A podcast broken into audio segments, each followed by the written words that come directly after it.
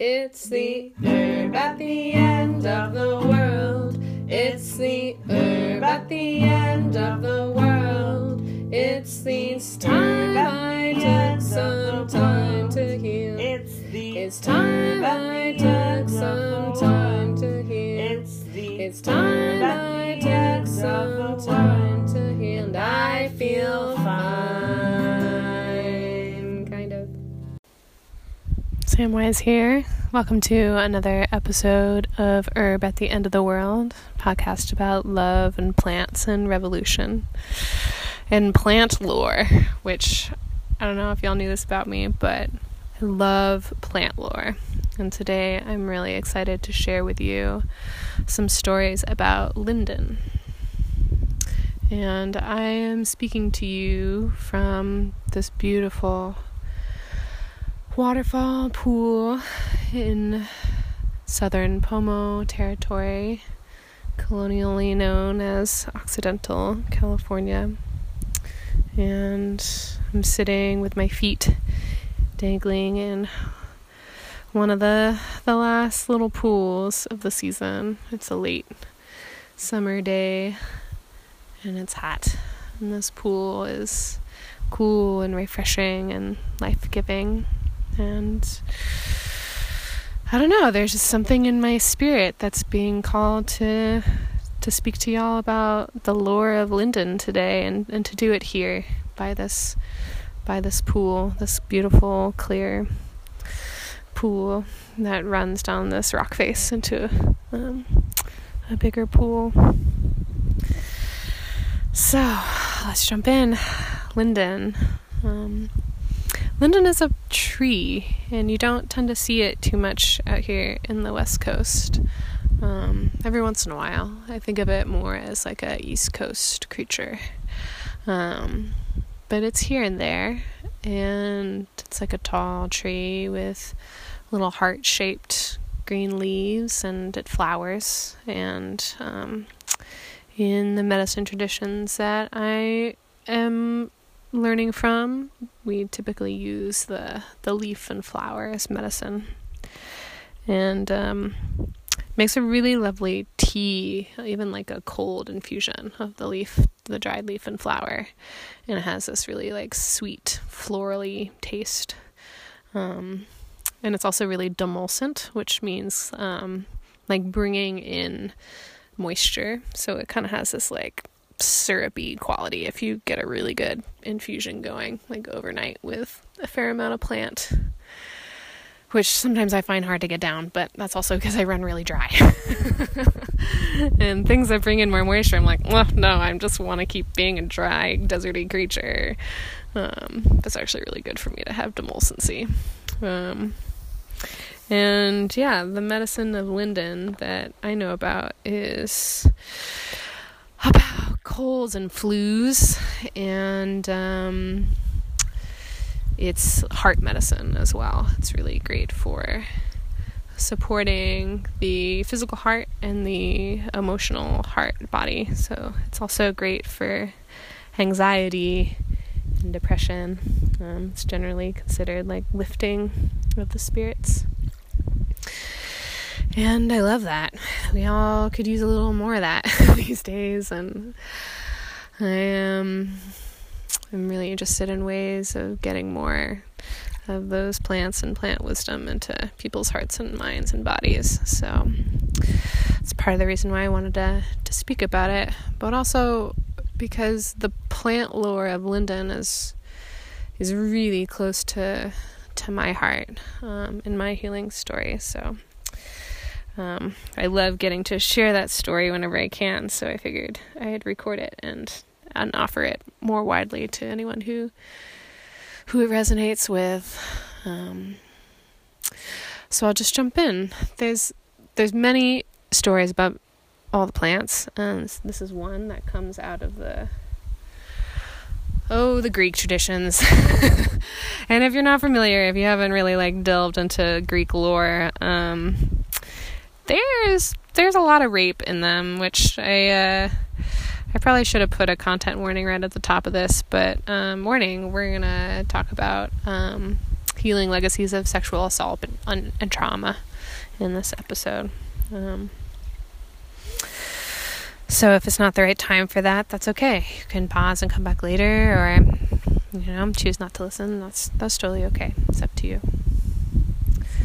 But um, yeah, I wonder about the Greek myths. Like, I wonder because you know, with with myths, my sort of perspective is that things are layered over time, and sometimes you really have to like dig through the layers of time in these stories. Um, and that's kind of what I've done with this one, which I also almost don't want to tell you the, the version of the story that I like read on the internet because I don't want to like repeat bullshit patriarchal nonsense. Um, but in general, when I am doing like research about the lore of plants and I encounter a story where like so and so like feminine uh, person was like a total slut and like slept with all these people and then was like a bitch about it, that's how I know it's probably not the whole story. so, um, in particular, like, I I read through the lines and I, I listen for the way that it resonates in my body and my stories. So, anyways, what a preamble. Um, the legend of, or one legend of Linden, is that uh, long ago there was uh, a water nymph bathing in a pool by herself. Which, if you know histories about water and pools, is is sometimes also a a prayer and a place to come heal and and be with the spirit of the land and the spirit of our deities and traditions. And um, while this water nymph was bathing in a pool, uh, Kronos, who's also known as Time, um, comes upon her. And that is code for um, took her. Like, took her, raped her. Uh, yeah. And the water nymph becomes pregnant after this interaction and um, births a child. And the child is uh, half horse. And if you don't know about Kronos, um, it's like a horse deity. And um, this water nymph is so so heartbroken, so traumatized, so like wounded by this experience and and and ha- carrying the feeling of disgust towards this child born out of rape that she really can't bear to to mother him to even to really look at him or to be with him and so she asks the deities Artemis and Apollo, who are twins, uh, to raise this this being who is named Chiron. And some of y'all might know Chiron um, from other angles of myth um, as being a master healer teacher who also represents our deep woundedness. Um, and we can talk about we'll talk about more about about Chiron in particular, but what of the what of the water nymph who can't bear to look at her own progeny? So in fact she, she not only can she not face her own progeny and her own child, she actually can't face herself and anything resembling humanness. So she decides to appeal to the other gods, the higher gods, or the gods' the power to to transmute or transform. And she goes to them and says, "Please, I I can't I can't bear this pain. I can't bear this I can't bear this life in this form. Please just turn me into anything other than anything resembling anything human. I just I just can't take it anymore." And so the gods hear her plea and turn her into a linden tree. And the linden tree, in my opinion, is one of like kind of like a consummate mother in that sense. Um, always present, always listening, always calming. Uh, here to take care of us through our childhood illnesses, colds, and flus.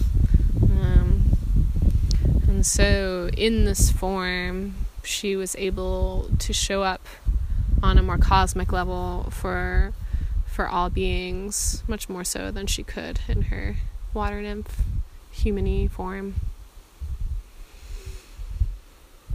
And Chiron, Chiron kind of has a good deal because he's raised by Artemis, who's a total fucking badass, but a little, a little impersonal sometimes as as deities go. Um, and and Chiron has his own trajectory and trains heroes. He trains Hercules and and other other heroes that we hear about in the myths and and one of the stories that we hear about Chiron is that he dies of a wound that doesn't heal, and that's often pointed to as like um, like an arrow wound in his foot, um, and that's kind of the representation of of the wound that that doesn't heal. But my theory is, knowing this origin story, that that's not the only wound that doesn't heal, and in a large part, like speaking to this wound of abandonment and like place, and that wound of of rejection and um, and like mutual disgust. Like how could you abandon me you know if i wasn't the way that you wanted me to be even though i came from these like difficult circumstances like that that feeling towards our lineages and and i resonate a lot with that um in particular like in my matrilineal line um, there's a lot there's a lot of rape. There's a lot of sexual abuse. There's a lot of um,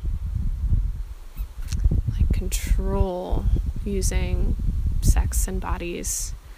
And my own mother is um, has her own histories of surviving sexual violence.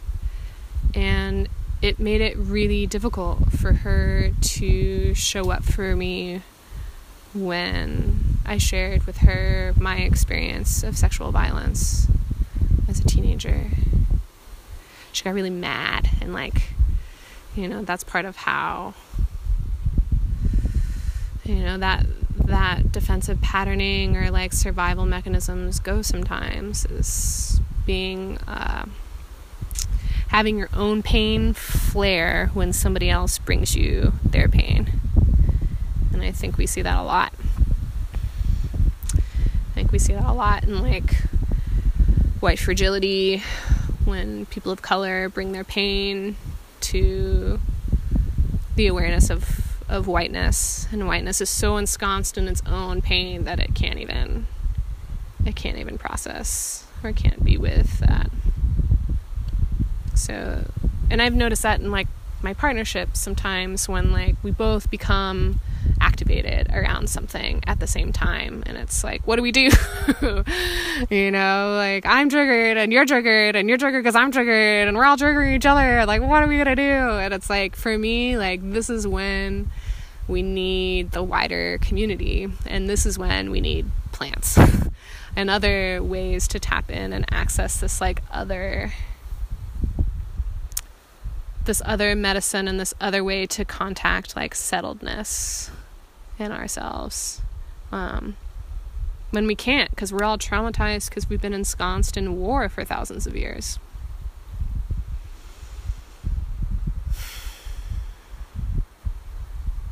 And that's where I really see like the gift of Linden, you know.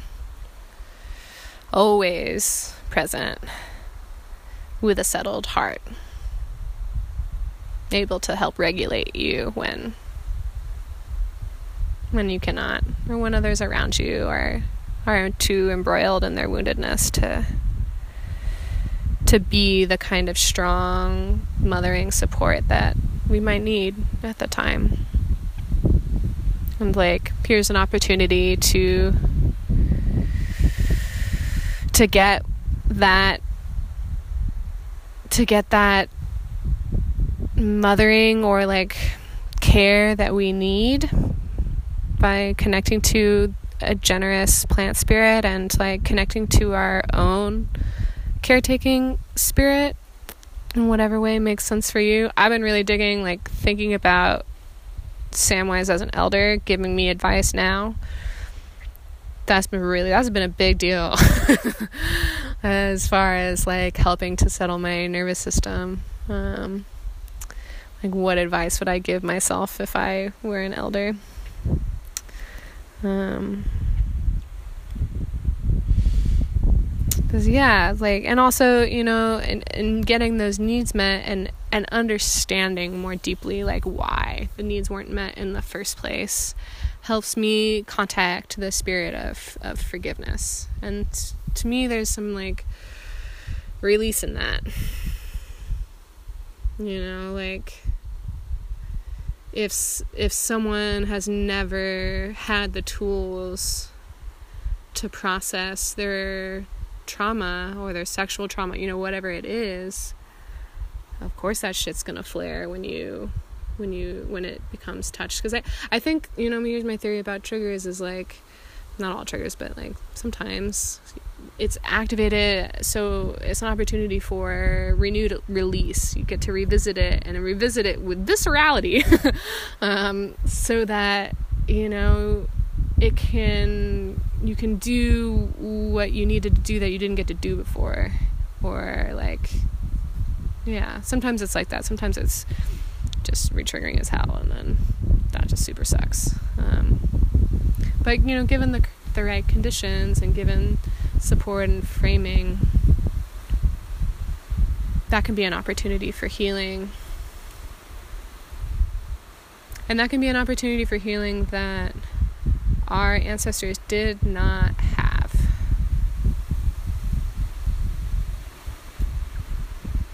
I'm listening to the wind as it picks up around me. I'm wondering if you can hear it too. Or like leaves gently falling into the little pool that I got my feet in.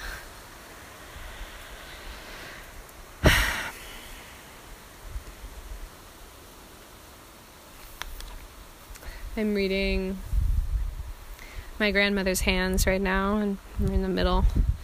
And um, I'm so appreciating the opportunity to to sit with these somatic practices of being in my body and, and imagining like different scenarios and getting to understand my reaction to to difference in my reaction to my own trauma in a in a deeper way, and um, really feel like a lot of hope in that direction. I think there's a lot to be done. Um, sometimes it feels like so much, um, and like I I know that this kind of healing is generational and will continue for a long time, and it's my honor to do as much as I can in this lifetime and create as much space in my spirit as I can so that the next generation gets to work with another set of causes and conditions and their own their own perspective on on healing this wounding um, this is really old. It's really like the wounding around like whiteness and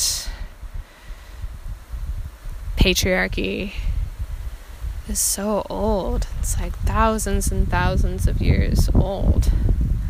Um, and for me, it really helps to to have that framing and that understanding, especially around like why, why, um, and that's I think another podcast I'm gonna do about you know kind of summing up some of the the history stories that I've learned so far about you know kind of how you know what happened to Europeans. Um, to need to need a a people to to dump trauma through in the first place. Um, but you know, suffice it to say, in the moment, like there's, it's been a over two thousand years since forces of empire, wealth accumulation, you know, delusion in in many forms has divorced our spirits from from a sense of interconnectedness with the land and the spirit of the land. Um, which I really see in my traditions, which are like northern, western, southern European, as uh, as represented by Artemis. And Artemis is, is a deity I'm really interested in because um, she represents this connection to wildness and also queerness. Uh, people in the in between who come to the wells to worship. Um, and that embrace sexuality, embrace their aliveness, and um, and that aliveness and connection to spirit and connection to different ways of knowing themselves and their place and the family of things, um, and can share that with other people in the community if they've forgotten. So. I think that's part of. I wonder. I mean, I don't know, but I wonder if that was part of what Chiron taught. Or, by the way, in my astrology chart, I'm like zero zero Chiron. it's like it's like in my sun sign is like zero one. So, and folks who don't know astrology, that means it's like the most central to the most central things for me. So, Chiron, I feel like I'm gonna revisit Chiron more. Um, but um yeah, and a healer that I, I follow and have great respect for, Stargazer Lee, talks a lot about, um, you know, the symbol of Chiron is representing woundedness but also gift. And the trick about Chiron is to learn to live the gifts rather than the wound. Um, and I think about that in the in the myth of Chiron's mother and and the story about his like abandonment and just betrayal of not having the family structure, the holding that he may have wanted. And that in response to not having this holding and this wisdom and this like yeah, this care through through his most direct ancestor and through his lineages, goes on to create that and becomes a, a massive portal for transmission of knowledge and healing. And in that way, you know, and knowing that that is so necessary that it, it becomes a gift.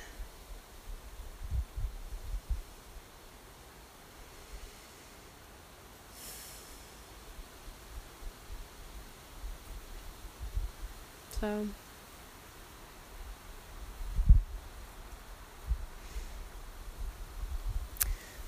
this is my my gift to you today. I hope that it it resonates and uh, if you are inspired to find out more about Linden and these deities, Chiron and Kronos and the water nymph, whose name I'm forgetting, which I'm sure is a uh, a way that patriarchy is living through me in this moment. Um,